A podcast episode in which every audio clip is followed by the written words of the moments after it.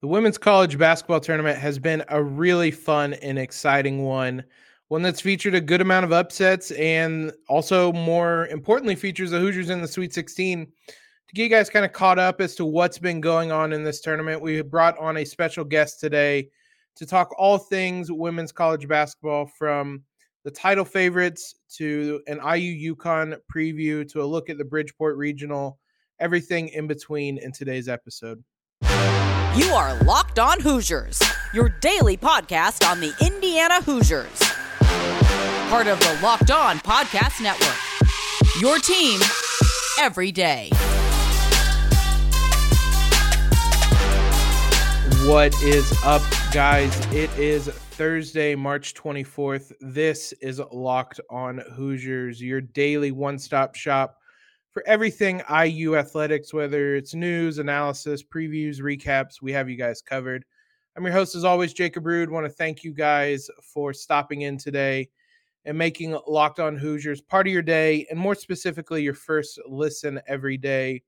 Uh, just a reminder we're free and available on all platforms, including YouTube, where episodes premiere at 7 a.m. there daily.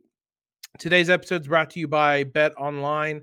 BetOnline has you covered this season with more props, odds, and lines than ever before. BetOnline, where the game starts. As I mentioned, the women's college basketball tournament has been awesome, and it's featured a couple of IU wins. So we brought on special guest Sabrina Merchant of SB Nation. Uh, she writes for Swish Appeal, which covers all women's basketball. So she's definitely had her eye uh, on everything going on in the women's tournament. And we ask her a lot of questions about it and and get her thoughts on this IU team and this IU program and what their chances are against UConn as well. So before we jump into that, as always, you can subscribe to Locked On Hoosiers wherever you listen to your favorite podcasts. Follow us on Twitter at LO underscore Hoosiers and on Instagram at Locked On Hoosiers. And with all that being said, let's get to our conversation with Sabrina. And now, as promised, joining me from SB Nation Swish Appeal Sabrina Merchant covering all things women's basketball over there. Sabrina, how you doing? I'm doing great. Uh, super fun tournament weekend. Uh, excited for the the two days off before it starts again. I was uh I was talking to somebody earlier, and this is the first day in a week that there hasn't been some type of college basketball game. It feels weird today because IU literally started their men's tournament on Tuesday and we IU's women's team finish on Monday, so it was seven straight days of college basketball. I love it though. I love this is my respect for the NIT, Jacob. Come on. No, I I said what I said. I, I I you didn't have to worry about the NIT this year, so it doesn't exist. Um, mm-hmm. But I mean, I would have absolutely paid attention to it if they were in it, like it looked like it was going to be. Uh, but women's tournament has been really awesome too. Stressful for IU fans on Monday, but it's been a, a blast of a tournament to watch. Um, just what have been your thoughts so far on, on this women's tournament? You know, I came into it thinking that it's about time for the women to play the first two rounds on neutral sites as well. And then just the environment in Iowa and in Connecticut and South Carolina and like Stanford. I mean, maybe it's just more fun to have as many games in home sites as possible. And maybe it's just a good reward if you're one of the top 16 teams in the country to be like, hey, yeah, we get to play two more games at home because we were that good during the regular season and we deserve it. And it's been really fun just to watch these atmospheres. And then, I mean, during the Sweet 16, we still got five games where the home team lost on their, mm-hmm. like, you know, to a lower seeded team. So it's not like upsets are out of the question. I mean, I think it's much harder for like a 13 to 16 seed to commit an upset in the first round. But so long as we're getting like competitive matchups throughout, I don't really have any problem with the home court. So I've kind of completely done a 180 and realized that hey, I like home court matchups even in the theoretically neutral site NCAA tournament, and I'm glad that the women's tournament gives us an opportunity to see that in action. Yeah, I that's a thought I had watching IU last night. Is I think it'd be awesome. Like, I don't think the NCAA would ever do it because it probably doesn't make them as much money. But I have loved the. It's like you said, it's a huge added bonus for being a, a top four seed that you get to host all this. But it's such a cool atmosphere to have a home game that means that much. Like it Mhm. means whether you're going to the Sweet 16 or not. And Right. It, it created really odd, not even just IU. Iowa was like a crazy atmosphere, but then to your point, Creighton still came in and beat them and Exactly. and, and had the upset. Yeah, just like I mean, there's so there's uh 16 games in that round of 32, and five of them ended in upsets, which I think is it's pretty good, all things considered, because they would all be underdogs because they're all the lower seeds, and they all managed to you know figure it out anyway. I mean, sometimes you get like those creative uh, uh, regional assignments where like Belmont gets to play at the University of Tennessee's home court, and it's like kind of a home game for them against Oregon too, even though they were the 12 seed.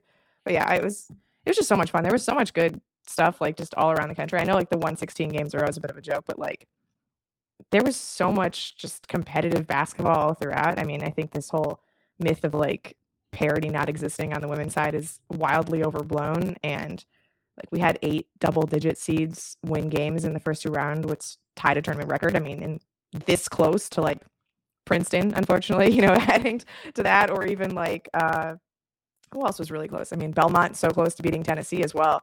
So just just a lot of fun. I mean i think uh what's interesting is that i'm not even sure that there's a clear cut favorite at the moment either, which I thought was going to be the case with South Carolina coming into this weekend.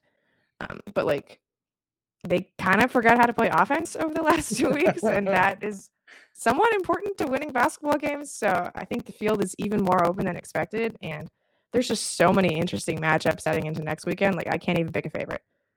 Yeah, Villanova was for a lot of that game against Michigan too. I watched a bit of it, was right there with them. And yeah, that Indiana game we'll talk about here in a bit, but whew, that got really hairy there at the end of it. I, I do think the upsets are for the I don't even know how to word this for the casual fan is maybe the complaint that they had uh, about the women's tournament, but they were they were all over the place and. Uh, I, I thought it was really cool just to have a women's game on ABC on Sunday. Uh, I think it was Multiple. yeah, but, but the the Iowa game specifically to see Caitlin Clark like on that stage, and then Mhm. it's to see Creighton win. Uh, I had somebody kind of phrase it like it's maybe a short term loss for this tournament that you don't get Caitlin Clark through the rest of the tournament, but like kind of long term, it might be better to see oh upsets are are actually a thing in women's college basketball.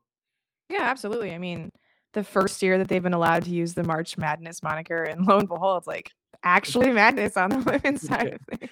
That's the only reason that uh, there wasn't madness beforehand, I guess, is that name was left out. On the note of, of Iowa, um, I was a little worried about the Big Ten after the the men's uh, just kind of flamed out across the board.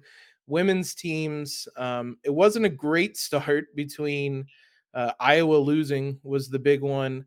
Um, Nebraska lost in the first round as well, but ultimately the Big Ten has four of the 16 remaining teams left. I guess what have you thought about how the Big Ten ha- has showed in this tournament? So I'm not sure if I'm the right person to have brought onto this podcast because I am a Big Ten hater by definition, and normally pick my brackets by just you know hedging against the Big Ten at all possible. I mean, it's fair. I mean, look look at the men's side. You would have done really well. I am not doing as well on the women's side. I got to tell you.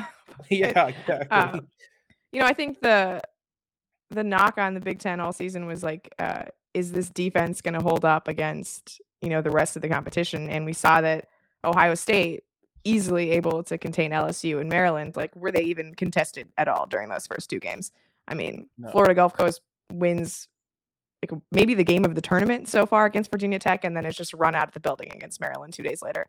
Um, I thought Michigan, you know, maybe they haven't had to face the toughest of competition yet, but you know, still looked really good in that second half against Villanova. They just had no way of containing Naz Hillmon. Um, and now they get South Dakota, uh, which I'm fascinated by because South Dakota has done an awesome job of containing really strong scoring centers so far in Shakira Austin and NaLyssa Smith, and now they get Naz. So um, another delicious matchup there. But like to get four out of the 16 Sweet 16 teams, like that's easily punching above your weight. And I know like most people didn't consider the Big Ten to be the best conference in college basketball this year, but Maryland, for my money, is like the most dangerous looking team right now, even if they do have to face Stanford in the next round, which dear God, like that could be a final, and that's a Sweet 16 yeah. game that's coming up this weekend. Uh, so yeah, as far as like best title odds, like maybe you'd still have to consider the ACC because they have NC State and Louisville, but um, no, it's it's been a really nice showing for the conference. I mean, they definitely showed up better than the Big 12, that's for damn sure. Yeah, and yeah, Maryland's been such a a weird team at times this year. I know they've had a bunch of injuries, but mm-hmm. their ceiling's really high and their floor's been kind of low at times. But fortunately, it looks like they're they're much closer to their ceiling right now through the tournament. So your bracket's busted, you and everyone else. Don't worry, we believe in second chances, and so do your friends at Run Your Pool. Round up your friends who picked Baylor, Kentucky, or any other high seed to win it, and start a Sweet 16 pool at runyourpool.com slash locked on. Along with Sweet 16 brackets, Run Your Pool offers squares pools, yes, just like the Super Bowl, to keep things interesting every week of the tournament. Brackets busted, but the fun doesn't have to stop. They have the options to edit scoring and they offer more intel to make your picks, all stuff you aren't going to find at big media bracket sites. If you're looking to expand your horizons, Run Your Pool has games for just about every sport including NBA, PGA, MLB, even the Oscars. Once the madness ends, try something new. Plus, they offer full white glove customer support, custom branding, and one of the easiest three minute setups you'll ever find. Clearly, we believe in Run Your Pool because we're running Survivor and bracket contests there this year ourselves. Start your second chance, Sweet 16 pool, and more at runyourpool.com slash locked on. That's runyourpool.com slash locked on. Now, as we just said, if you guys took Kentucky, you took Baylor, you took Iowa in either the men's or women's tournament, your bracket's busted. Mine's not looking too good, but I still got some cash for my Stat Hero Pick'em. If you haven't checked out this new platform, you're really missing out. Stat Hero's NCAA single game pick'ems pit the star players against each other in an amazing hybrid between fantasy and sports gambling. Take control from those handicappers that always seem to have the advantage. Stat Hero gives you the advantage, resulting in their gamers winning four times more often. Why? Because Stat Hero eliminates the mystery about who or what you are going up against. In addition to their pick'em games, they also have dozens of lineups you can comb through to take on head to head. They simply post a set of players for you to take on with a set of players that you choose. The simple, sleek gameplay will have you playing in minutes. This is what daily fantasy is meant to be, guys. So sign up for free right now at stathero.com slash locked on and use the promo code locked on for a 100% deposit match. That's stathero.com slash locked on. Use promo code locked on for a 100% match. Terms and conditions apply. Thanks again, guys, for making Locked On Hoosiers your first listen every day. We're free and available uh, wherever you get podcasts. Now, let's throw this back to our conversation with Sabrina as we talk a little bit more about the IU Hoosiers. Let's dive into this uh, Indiana team. This first off, this Indiana Princeton game that, uh, man, I about midway through the third quarter, they go up 14 points. I kind of relaxed. And then this so did Prin- Indiana. yeah, this Princeton team is that was a a frustrating game to play because they just did not quit the entire game. Yeah, I mean that's kind of how they wore down Kentucky too in the first round. It's just they work basically for all 30 seconds of the shot clock on offense. They make you defend for all 30 seconds and the minute that there's an opening on that defense, they make you pay with you know one of those back cuts, just classic Princeton offense. um, and then the fact that they have Kaitlyn Chen who can like beat you off the dribble, and Abby Meyers, who's obviously such a talented scorer. Um, yeah, I remember like we were messaging during the first quarter, and you're like, "This is gonna be a frustrating game." I'm like, "Yeah, that's just how it's gonna be." yeah. Even when you thought we were getting comfortable, it just was never gonna happen. But I, I was just so impressed by like the poise of Indiana. You know, with uh, like Princeton coming back and taking the lead in the fourth quarter. Just the way Grace Berger is able to get to like any spot she wants to on the floor and her ability to maintain her own pace even when the game sort of speeds up is really, really impressive. And then having Mackenzie Holmes back, just like I keep thinking about like how Indiana is seated where they are because Mackenzie Holmes was missing for so much of the Big Ten season. And like maybe they're even understated because when you have just that dump off option in the post, someone that has to be guarded like in the dunker spot, I mean, that was sort of what happened on that final game winning basket against Princeton was that uh, the defender was unwilling to leave Holmes, and that gave Berger just that limited extra space that she needed to finish that layup. Um, just another rebounder in the middle. I mean, I thought it was a really good win for Indiana. Like, yeah, it'd be nice if they could have won by like 31, like Michigan. Did. I'm sorry, like Maryland did, but uh, you know, survive in advance, right? That's just all you got to do. Yeah, that's exactly what I said in the recap episode. Was that was kind of the epitome of a survive in advance game there at the very end. Um, just do what had to be done. But Mackenzie Holmes has been kind of the, the a lot of the topic of conversation since she's been back because um, I, Indiana was clearly a, a, good team without her. They were still a tournament team, but if they want to kind of meet their goals of a Final Four, you needed the Mackenzie Holmes that was there before the injury back, and the little bit of time she had off between the end of the regular season and then the Big Ten tournament, you could see there was a difference.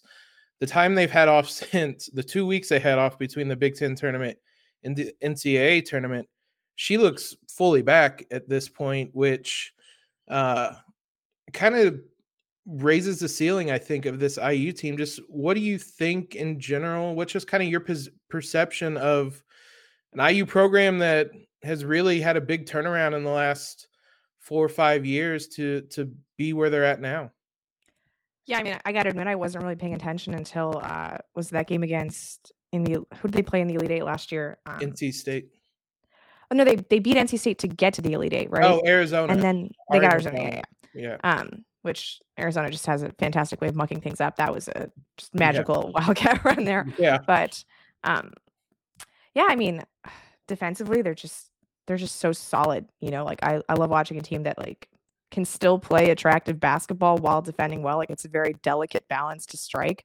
Um, and I think Indiana manages it because they have, you know, players who can still get their own shot while like also just squeezing the life out of opposing teams' offenses. Like I loved watching Nicole Cardano Hillary play this year. Um, and I think watching her guard like Paige Bueckers next week is going to be tremendous fun. Um, yeah. And then she also had like that super sweet reverse finish in the fourth quarter against Princeton the other night. So like, I mean, get you a girl who can do it all. Like that's that's the ideal. But uh, my sensibilities as a basketball watcher tends towards like I like to root for teams that can actually get a stop, and that's what makes Indiana so pleasant to watch. Is that like, oh, you can count on them to bunker down and like, you know, slow the game down and just take care of possessions, and that's what's I think most impressive about this particular Hoosier squad. Yeah, they've been able to do that pretty much throughout the whole season. Um, the offense has come and go at times. The defense is, I mean, that's kind of how the adage is, but the defense has been there throughout most of the year. There were a couple of Iowa games at the end of the regular season where they speed everybody up. And uh, yeah, Czinano is a, is a tough cover. yeah, yeah, she she was uh, uncoverable in in all three games that IU had against her. But um, IU got sped up in a couple of those games. But even in that Big Ten championship game, um, IU slowed them down and and played it at their tempo. It was just Czinano was again unstoppable and think she had 30 points in that Big Ten championship game. But I felt bad for her against Creighton because they were like plus eight when she was on the court, and then still lost.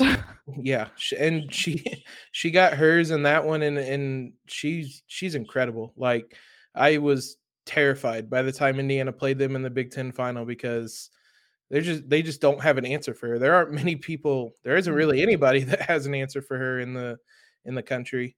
Um, I mean the the big like factor in this turnaround um, has been Teri Moren, who came in and Indiana now has eight NCAA tournament wins, and she has seven of them. Just as a uh, an idea of how much how responsible she's been for this turnaround. Um, again, just kind of a a broader question, but I mean, what's just kind of your thoughts on on what she's been able to do for this program? Yeah, I mean, I I was unaware of that, so I guess big picture, we're not really talking about Indiana women's basketball if it's not for Teri Moren. So that's yeah. uh, yeah, that's that's pretty impressive. Seven out of eight. Wow, that's that's a lot. Um, I mean, I guess you have to start with like recruiting, right? Like this is just Mhm. a really talented bunch, and I don't think they're going to play for some random coach who hasn't had a track record of success. So like you look at Indiana's roster, and it's not like they're working from. It's not like they're this this like underdog crew that's you know playing above its weight or anything. Like they, there's a lot of talent on this team. I mean, like even when Mackenzie Holmes was out, um, Moore McNeil had a nice stretch there, and like she had some really important minutes in the first half against Princeton too. So like this is a, a good set of players that they're working with, and a lot of that comes down to just being able to recruit, and you can't do that unless you have a respected head of the program. So I think that's a big part of it. Um, and then like this conference, like I know I was making fun of it earlier, but like there's there's a lot of good teams in this conference, and to be able to compete, uh, you know, with with the Marylands and the Michigans and the Iowas of the world, like that's that's no small feat. Uh, so yeah, that's wow, seven out of eight. I'm just like still processing that, that that's the history of what Indiana was dealing with before she got there. Like that's that's like not even a program. That's crazy.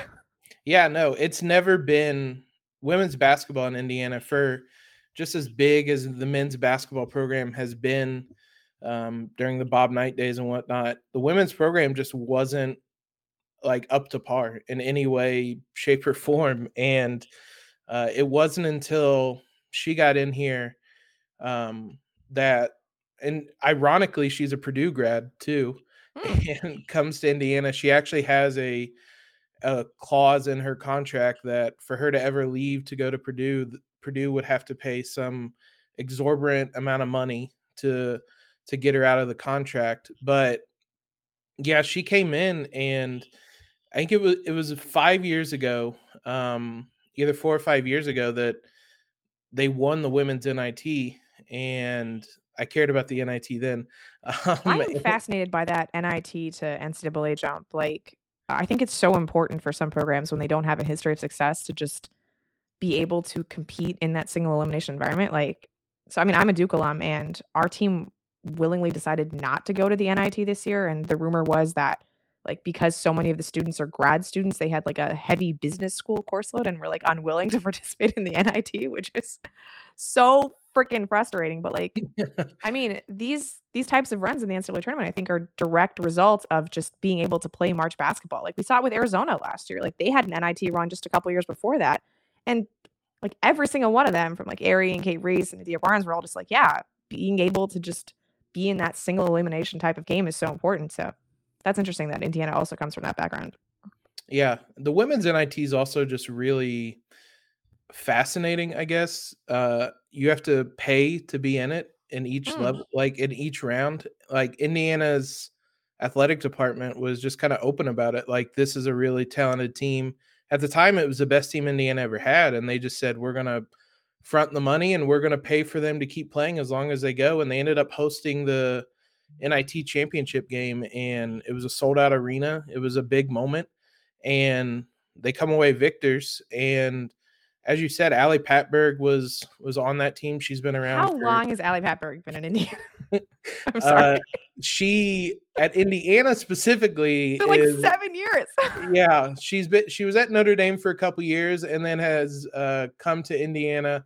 They mentioned during the Big Ten tournament she talked about she had played some games here. You have to go back to like 2013 to find her high school games oh my because god. she's yeah she's a seventh year senior um it's it's funny the story of her coming back this year is that she had kind of I, I believe she took part in in senior day last year and everything ended and she came to coach Moren and said hey uh do you want me back if i want to if i come back like i want to come back do you want me coach Moren was like yes absolutely what do you mean yeah we want you back so yeah she's been around forever but she was that was a year she had to sit out for transferring from Notre Dame.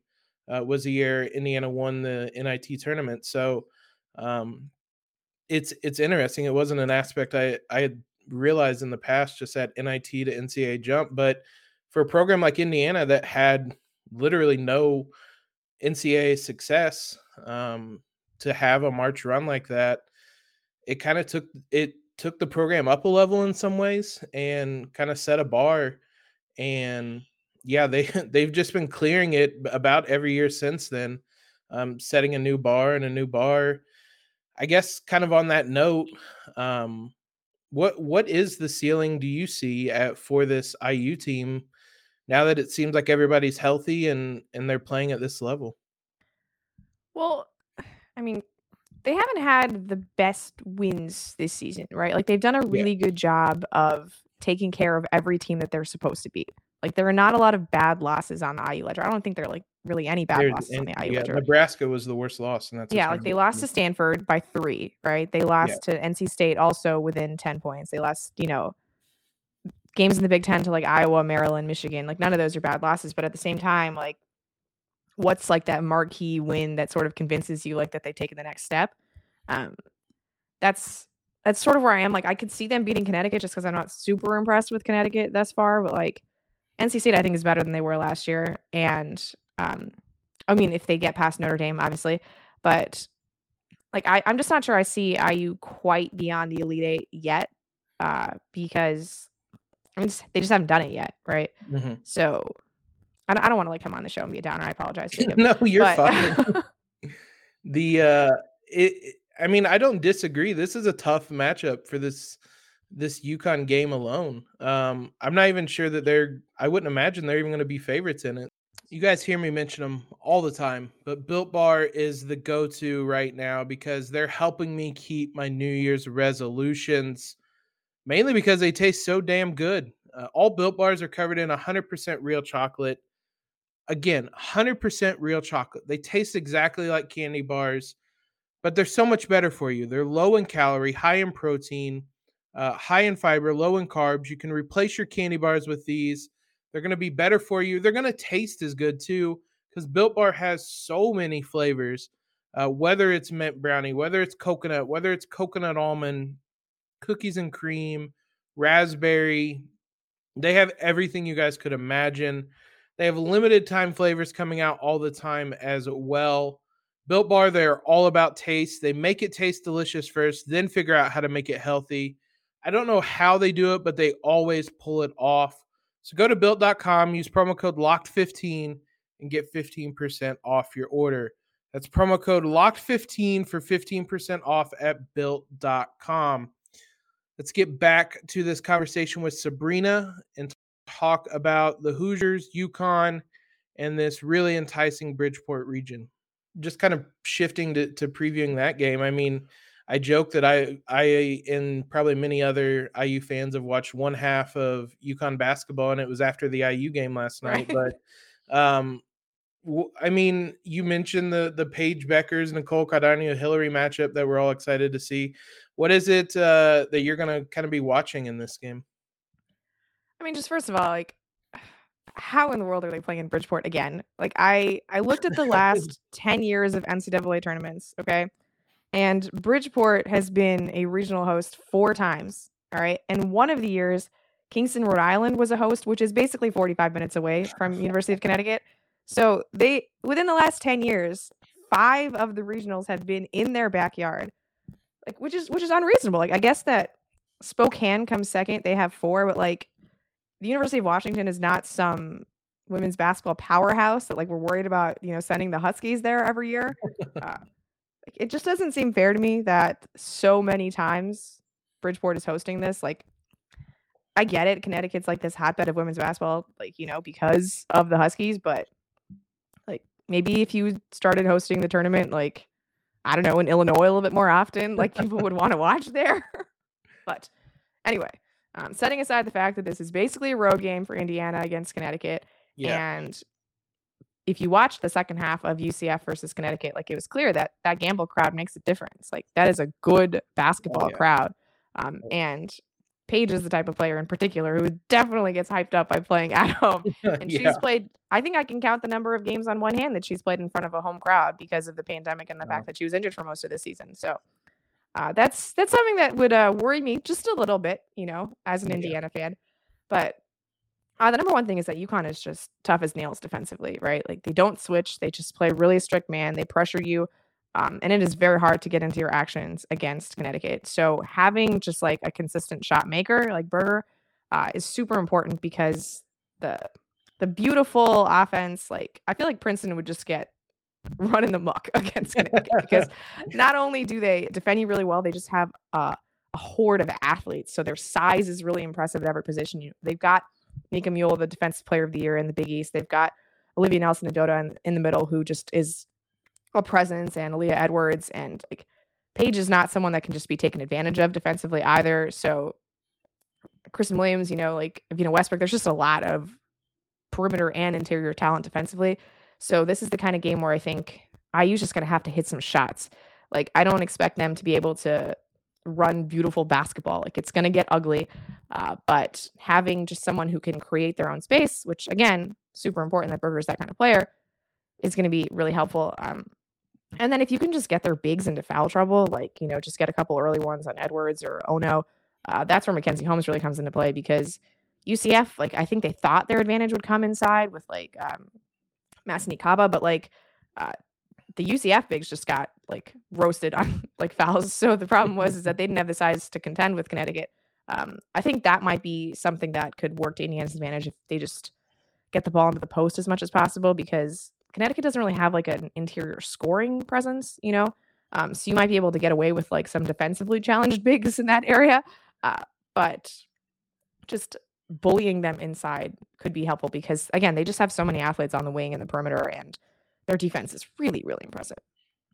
Yeah, it was startling looking at their roster, kind of starting to to research this team and look into this game because it's just six five, six five, six Yeah. five, six three, and it's like IU has Mackenzie Holmes is six three, and she's the tallest player that that actually plays on the roster, Mhm. and it's just like, man, where did where did all this size come from, and can IU borrow some? Because yeah, they, it's gonna be fascinating because yeah, Mackenzie Holmes is someone that they typically like to kind of establish early, and it's going to be a a challenge to do that against a a UConn team with as much size, and it could be a kind of an early determining factor if one side gets into foul trouble because IU doesn't have a ton of depth. Um, they have six really good players, but they just basically have six players, and once you get past that, it gets it gets interesting. So uh, foul trouble is always kind of a concern with Indiana because they just don't have the depth to really absorb that.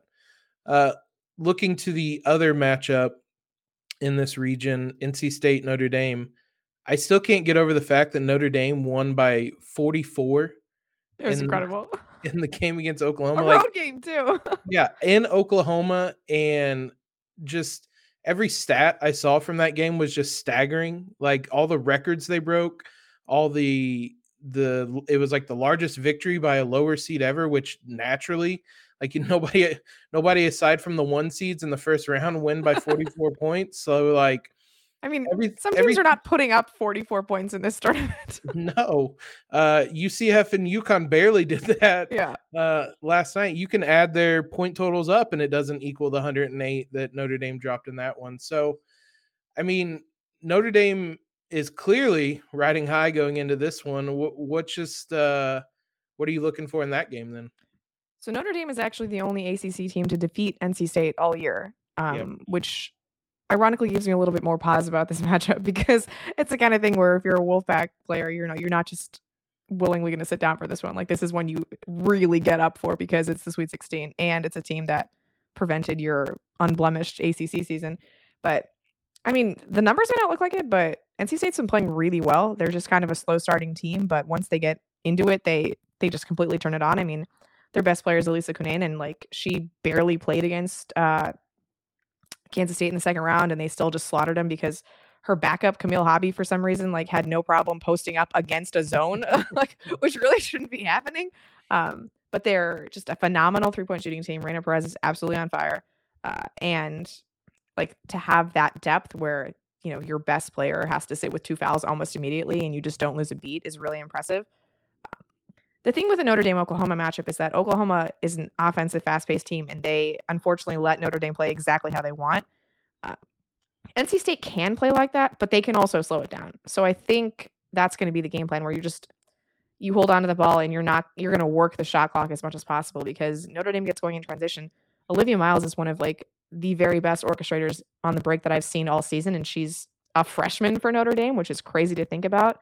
Um, and then you just have to guard the line well because like every single Mabrey who walks through the Notre Dame like institution just is immediately able to splash threes at a moment's notice. Uh, I I would still favor NC State in that one because I think their success is a little more sustainable. Like they're not just completely dependent on a hot shooting night, which when it looks good, it looks really good for Notre Dame. But um, I just think it's really hard to beat a team twice in the same season. Uh, and I'm kind of surprised that there are two ACC teams this early on the bracket. Like I thought they usually save those for the regional finals, but I I think NC State is just one like supremely disappointed with how last season ended, which obviously Indiana is very familiar with, and two supremely disappointed with having lost Notre Dame earlier this year. Uh, I don't even think they think they've played their best to date in this tournament, and like just this slow build makes me think that they're gonna be ready for what Notre Dame wants to do. Like the fact that they've already seen him earlier this season. Uh, no one on Notre Dame can stop Cunane. Like I know Maya Dodson had a good time, like just intercepting Oklahoma passes left and right because that's because they were literally throwing the ball all around gym. I don't think that's going to happen with uh, NC State, and you know we could easily be in for a rematch between NC State and Indiana. I would not be surprised by that at all. Yeah, I pretty much any matchup you come up with in this region has some type of fun storyline, whether it's like NC State IU, which I would be petrified of because, as you said, NC State is 100% up for that matchup and mm-hmm. wanting revenge, even after beating IU during the the regular season. Really good this year. Like to have yeah. one of the best centers in the country and then also shoot 36% on threes, like it's it's just a tough, tough thing to guard. Yeah, they're they're incredible. They were incredible in Assembly Hall as well. Um, you have IU Notre Dame as, as the best team in in Indiana, or you have either of those schools against UConn with uh, all the rivalries, right. uh, kind of traditional powers going on there. So it's a it's a fascinating region with lots of. Well, I guess we're just not rooting for NC State UConn because that has no fun stories attached to it. No, it doesn't. but uh, we we wouldn't be rooting for for UConn anyway. I guess the the fact that uh, I mean it's kind of the NC State's kind of the current one of the current top programs against. I mean UConn's always a measuring stick for for women's basketball. That's what I 28 straight Sweet 16s is insane. Like just it, just count I, those wins. 2 times 28, that's 56 wins in the tournament and IU has 8 total. Yeah, I couldn't even wrap my head around some of the stats. They haven't lost. Uh, they've won 25 straight games against Big Ten teams. Uh, that's dating back to I believe it was 04 against Michigan State, and just like the level of success, I couldn't even wrap my head around at the the 28 straight Final Fours is just, or like, excuse me, Sweet they 16. beat Mercer 83 to 38 in the first round, and it was the first time that they hadn't scored 100 points in the opening round since 2015. Like that was a bad game for them to win 83 to 38. And against UCF, when they were trailing after the first quarter, is the first time uh, in like like 20 some home games that they'd been trailing after the first quarter, which is. Like I was the, looking. IU hasn't even scored 100 points this season. I didn't think they had. And I mean, it's just uh, not their style. Yeah. Yeah, yeah. It was the the Iowa games the only time they came close, and they needed a 42 point fourth quarter to even do that one. So, um, it it's going to be interesting. I kind of equate it to how college football fans always say we want Bama, that this is we want UConn. yeah. there's never going to be a I don't think a better chance for IU to beat them than with the best team in program history versus a UConn team that is a little bit down. They they haven't really got things going until the latter part of the season. So eh, I'm I'm cautiously optimistic. Uh, you mentioned earlier, um, just kind of looking big picture at the whole uh, field in the Sweet 16. I mean, who are you kind of pegging as the favorites uh, left on this in this tournament? I mean, I think Stanford and Maryland have actually looked the best of any two teams so far. And again, one of them is going to be gone by Friday, which I just cannot believe. Um, the South Carolina North Carolina matchup is really fun to me, especially because it's in Greensboro. Uh, just to be in that building would be delightful. I'm so jealous of everyone who gets to be in North Carolina for that. Uh, to think, you know, you're South Carolina, you're the number one seed, you got your relatively local region in Greensboro, and then these freaking North Carolina Tar Heels come in, like, and they're playing really well. Deja Kelly looked awesome against Arizona. Um, that's a fun matchup. Uh, I, I just kind of want to see if South Dakota can keep doing it. You know, like they haven't trailed in this tournament, which unbelievable. It's it's crazy, yeah. Uh, so those those are some teams I'm keeping an eye on. Um, the Wichita region just makes no sense to me whatsoever, but uh, that that's where I'm looking. It's going to be a fun one. Hopefully, it continues uh, into an exciting second weekend of uh, of action here. Hopefully, it's uh, at least one IU win. If they beat UConn, then I will have plenty to brag about. IU beat UConn, and I will be on cloud nine. I won't even have to think about anything else this uh, the rest of this year. But Sabrina, appreciate it a ton for you coming on and and talking women's basketball with us. Yeah, thanks so much for having me on, Jacob. One more time, big thank you to Sabrina for coming on and sharing a, a, ton of thoughts on this tournament that's been a ton of fun to watch. Now that the men's team is out of the tournament, flip on over to the women's tournament and, and catch some really fun, really exciting games. Uh, you won't you won't regret it. It's a it's a ton of fun to watch these women play. We'll be back tomorrow with a preview of the UConn game exclusively in this UConn team with another guest.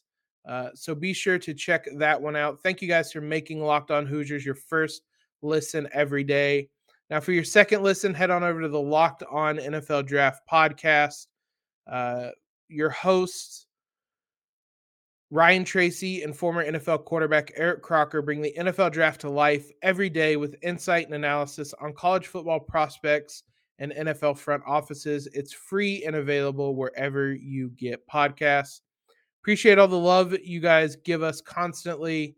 Uh, follow us on Twitter if you haven't already. Subscribe to the podcast and leave a quick rating and review. Helps us out a ton. Most importantly, though, guys, have a great Thursday in Elio.